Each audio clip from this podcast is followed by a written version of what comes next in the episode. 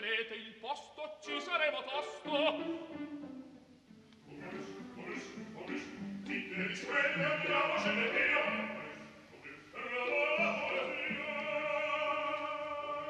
Momus, il caffè dell'opera. Buongiorno, benvenuti al programma di Lucia Rosei e Laura Zanacchi. Oggi la regia è firmata da Lucia Rosei, la responsabilità tecnica di Fiore e Liborio. Siamo molto lieti di ospitare in studio il maestro Piero Rattalino. Buongiorno maestro, benvenuto Buongiorno. a eh, Momus. Buongiorno a tutti da Sandro eh, Cappelletto. Maestro Rattalino e ci sorprende con questo suo ultimo per il momento libro, ma eh, un altro è già annunciato, perché dimenticate il maestro Rattalino che racconta, spiega eh, il pianoforte, la sua storia, i suoi interpreti, le sue evoluzioni. Qui Piero Rattalino racconta la sua esperienza eh, frequente, diversa, in diversi teatri importanti nel mondo eh, dell'opera lirica. E vogliamo cominciare eh, chiarendo il titolo, Il Galempio, ovvero Fauna e Flora del teatro lirico, pubblicato dall'editore Zecchini. Lo- mm, maestro, vogliamo chiarire il titolo o ascoltiamo prima? Ascoltiamo. Ascoltiamo e poi sì. allora andiamo al Macbeth, Sì. andiamo al concertato finale dell'atto primo, Sì. c'è un momento in cui cantano eh, tutti e il coro pronuncia varie parole. Ascoltiamole.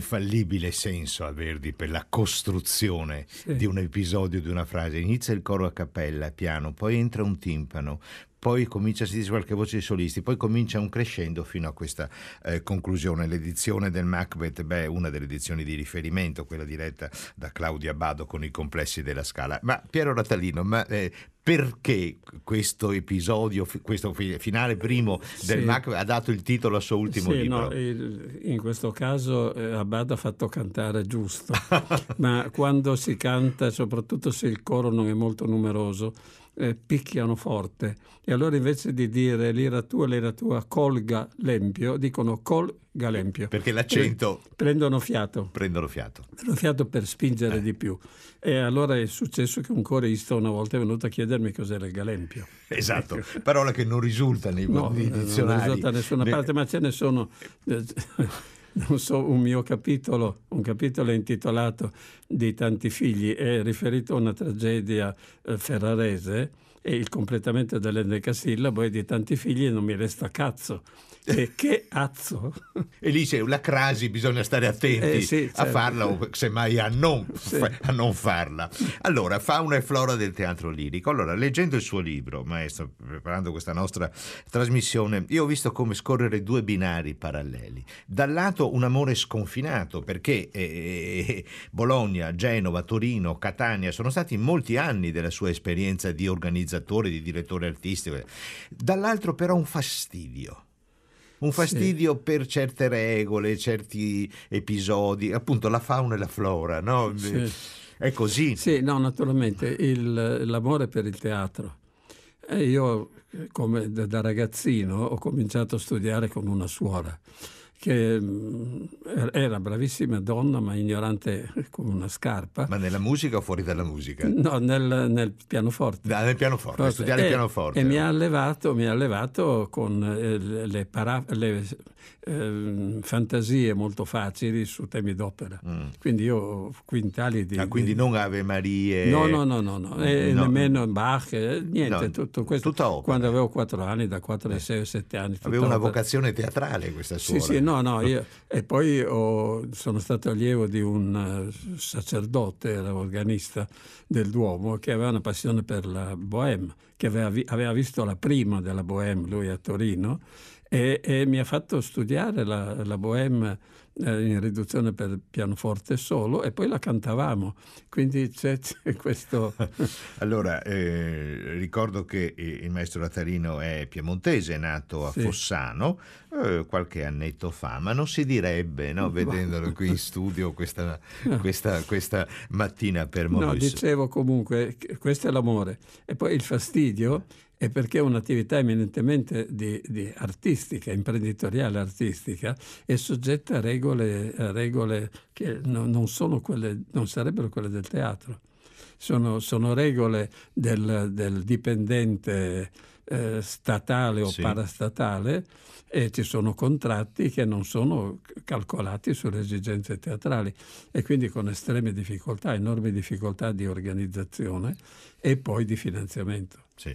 E, mm, e questo eh, diciamo, rimane eh, prima e dopo eh, l'approvazione della legge 800, che è uno dei suoi bersagli preferiti, da allora che regola ehm, buona parte del funzionamento delle nostre fondazioni liriche, che da allora eh, sono diventate fondazioni private, ma in fondo i meccanismi con cui funzionano sono rimasti inalterati, sono meccanismi o statali o parastatali, diciamo. Sì, no, il la legge 800 ai suoi tempi era una, una buona legge e l'applicazione della legge non sono mai stati fatti decreti applicativi. Mm.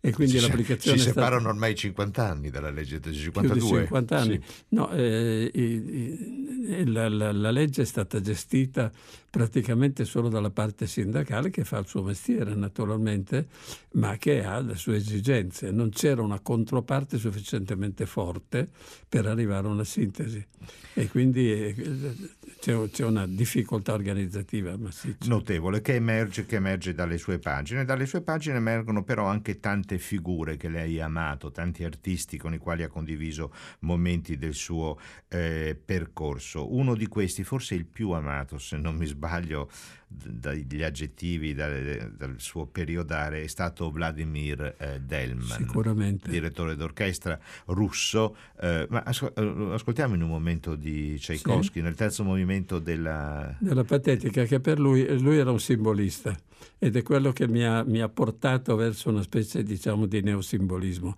Il, eh, lui era convinto che questa specie di marcia del terzo movimento fosse la marcia dei topi, la marcia dei topi che distruggono l'umanità, aveva la fobia dei topi e dice qui, qui c'è la... I topi figurano anche nel balletto Lo Schiaccianoci, eh. sono visti... No? sono visti così come, come figure, un po' figurine, invece per Derman erano la minaccia reale della civiltà. Perché i topi portano la peste. Eh sì, infatti, portano la peste, distruggono e quindi il, il finale secondo lui era proprio già la, la distruzione totale, finisce con un adagio. Vediamo, sentiamo.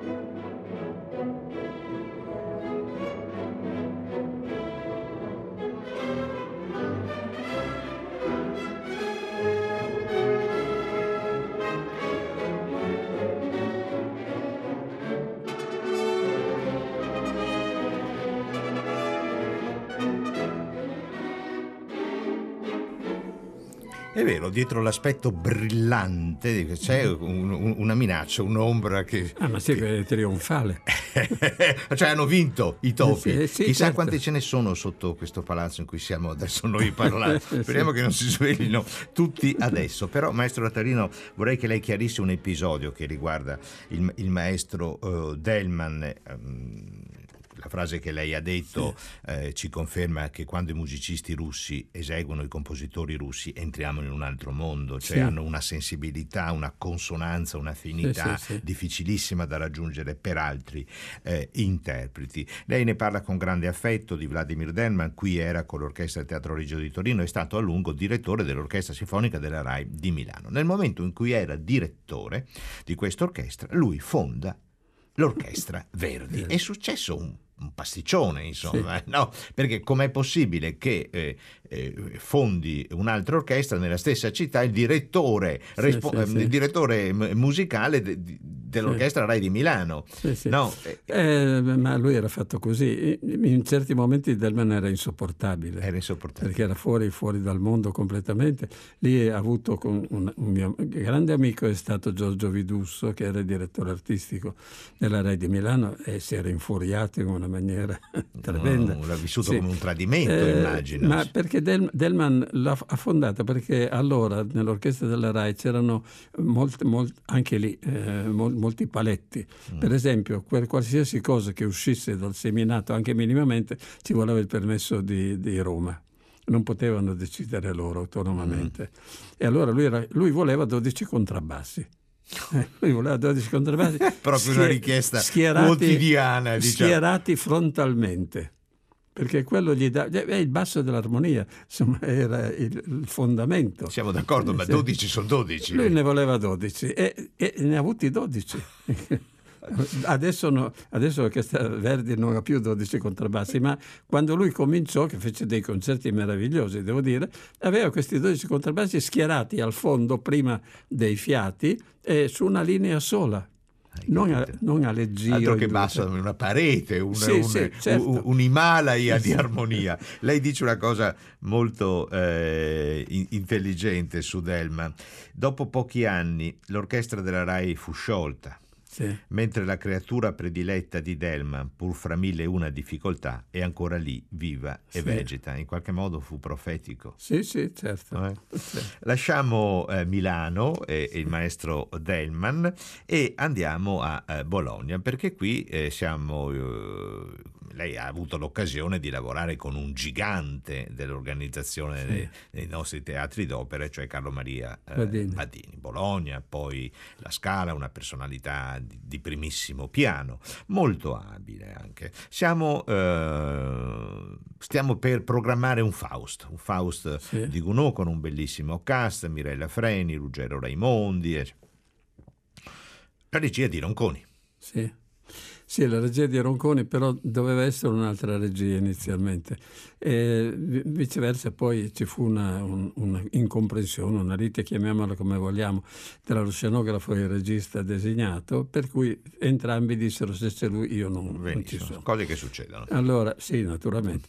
Allora si trattava di scegliere e io scelsi eh, Pizzi, era eh, Pierluigi Pizzi, il quale mi propose Ronconi, di cui io conoscevo la regia teatrale e ci fu una, una riunione e parlammo con Ronconi e poi Ronconi mi mise in contatto col suo agente che era un avvocato il quale chiese, chiese una cifra superiore a quella dell'altro regista che era già stata deliberata e non solo quello, perché quello sarebbe stato superabile, ma chiese anche pagamento in dollari, perché eravamo nel periodo con l'inflazione a due Che cifre. galoppava, sì. E chiese pagamento in dollari e Badini eh, si trovò in difficoltà e ci pensò parecchi giorni. Mm.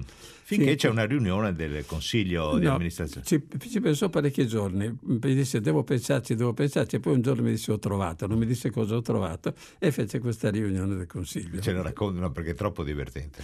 Sì, no, è una riunione del consiglio in cui lui, lui faceva sempre così, eh, metteva dei- delle cose che non interessavano a nessuno. All'ordine del giorno, diciamo. Sì, all'ordine del giorno di 50 o 60 punti anche. E poi diceva, eh, ci- sì, ci sono delle cose di molta urgenza, facciamo prima quelle. Oppure lasciava andare avanti e poi diceva verso la fine, ci sono delle cose urgenti, dobbiamo... eh, Quindi lì lasciava sfogare. Quella volta lasciò sfogare tutti quanti e poi cominciò a parlare di sé il Faust, eccetera, eccetera, e, e cominciò a magnificare il cast e tutto quanto. eh. E poi disse, il direttore artistico mi ha proposto un regista eh, ben noto nel, nel campo del, del- del- teatro eh, di prosa, ma debuttante nel teatro d'opera, il quale, il quale ci ha chiesto, ci, ci ha dato la sua disponibilità, però ci ha chiesto il pagamento in dollari. Noi diremo al maestro Ronconi, maestro, noi la ringraziamo, questo esordio così importante, però un artista italiano non può chiedere pagamento in dollari. Cioè ne fece una questione Sì. nazionale, E di quindi- orgoglio. e quindi noi eh, daremo il suo cachet che lei merita, ma in lire. Perché un artista italiano eh, ci fu un applauso. Ci fu un applauso. Un e genio. e Badini è nessuno, si- un e genio. nessuno si accorse che la cifra era superiore. È quella che...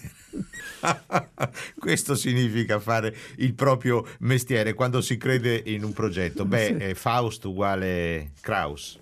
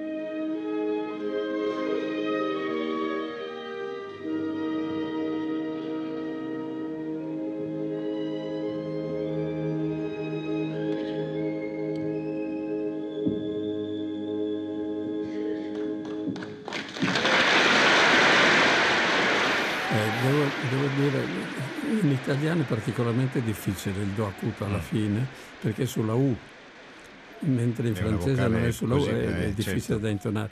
Ma eh, c'è una cosa, cantabile. eh, Krauss è il meglio che c'è stato in questo campo, io però non potrei averlo. Perché quando Badini mi dava un budget, cioè discutevamo il budget, dopo Mm. do- dovevo sbrigarmelo da solo. Il budget era complessivo, doveva starci complessivo, tutto, sì. eh, interpreti, ora io regia. avevo trattato una coproduzione con un altro ente che però vis- visti i costi si tirò indietro. Quindi io col mio budget dovevo fare la compagnia, anzi due compagnie. Mm, per Eh, alternare sì. Avevo la Freni e, e Ruggero Raimondi e non potevo, non avevo più i soldi Per per, per. Kraus. E Badini non, non me li avrebbe dati. Allora eh, feci, pensai a Beniamino Prior.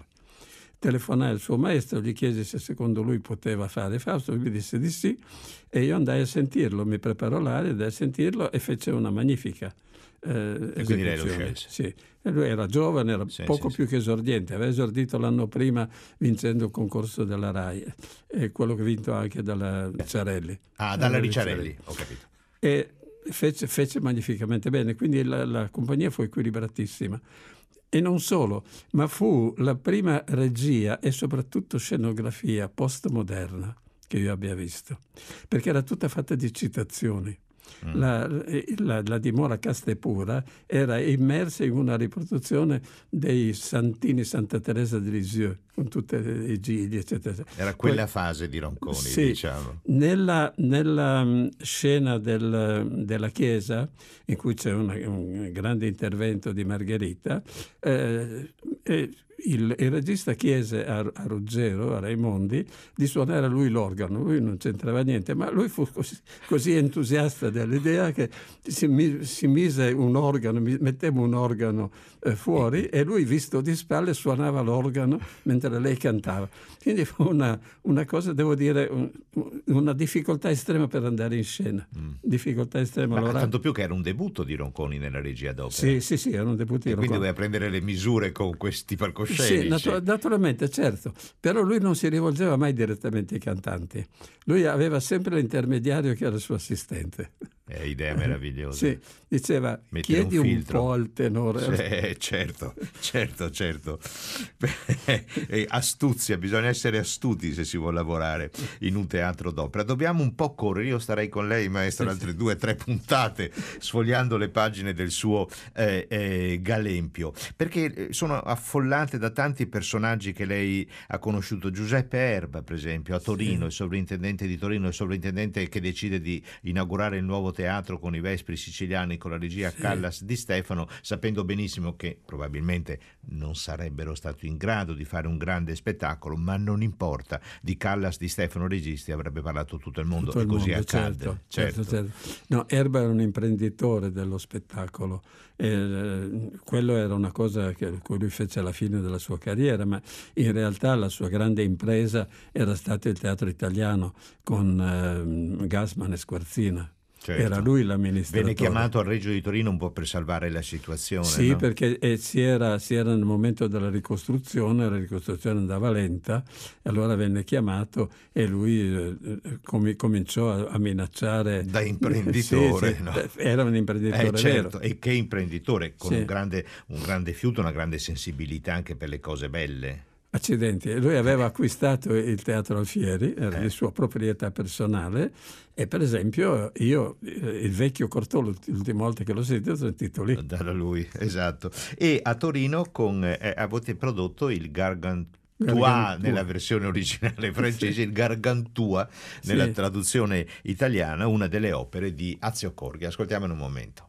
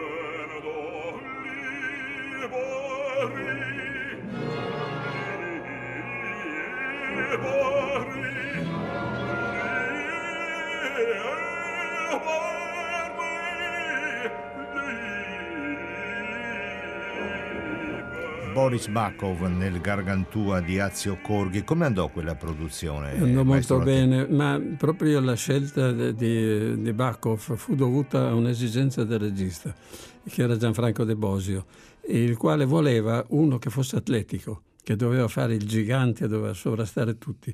Allora io pensai a Bakov perché eh, proveniva dal circo era stato l'uomo, faceva l'uomo volante, era quello che l'uomo pi... cannone, quello sparato dal cannone. No, no, no, no quello, quello, che i diavoli volanti è quello che, eh. che prende quelli che, che gli arrivano.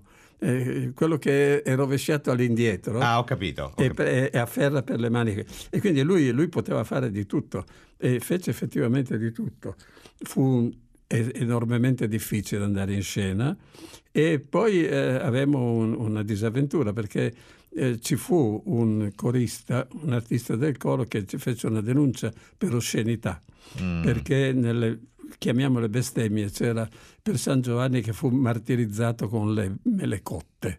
Secondo lui era osceno, era, era, era sì, sì. irrispettoso. Io venni chiamato da un giudice il quale eh, ci, ci fu addirittura una memoria dell'Avvocatura di Stato su queste il giudice disse sì, sì, vabbè, questo, questo va bene, ma avete chiesto il permesso per i minori?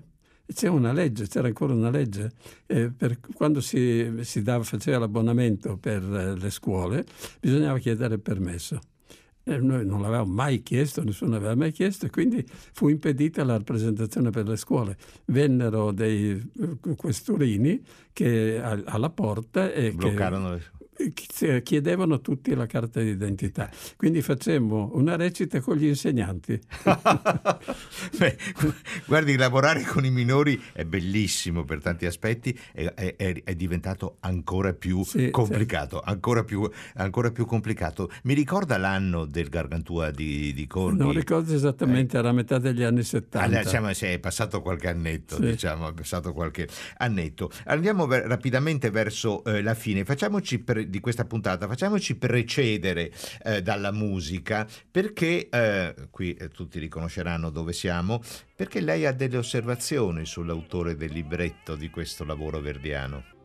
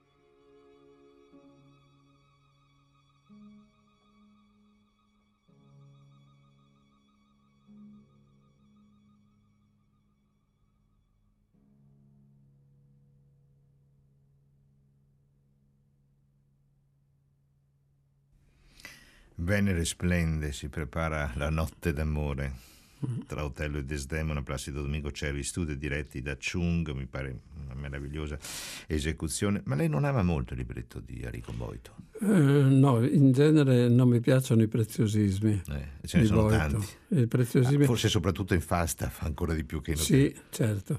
certo. Il, eh, Boito, i, i tagli dei libretti sono, sono bellissimi, Sì. è fatto molto bene, ma appunto c'è sempre questo, per esempio a me dà fastidio, francamente, il fatto è che Emilia canti Utello uccise Desdemona mentre L'ha Desdemona appena fatto fuori, è appena- eh, cioè, un è ancora prima, lì sì. agonizzante perché Esatto. uccise Desdemona. Cioè, soltanto i, i siciliani non usano il passato prossimo. Eh, Dobbiamo chiudere. eh, chiudiamo con l'Otello quando Verdi ha l'idea meravigliosa alla fine, dopo che Otello ha ucciso Desdemona, di riprendere il Riprendere, motivo certo. eh, che abbiamo appena ascoltato nel finale dell'atto primo come ricordo.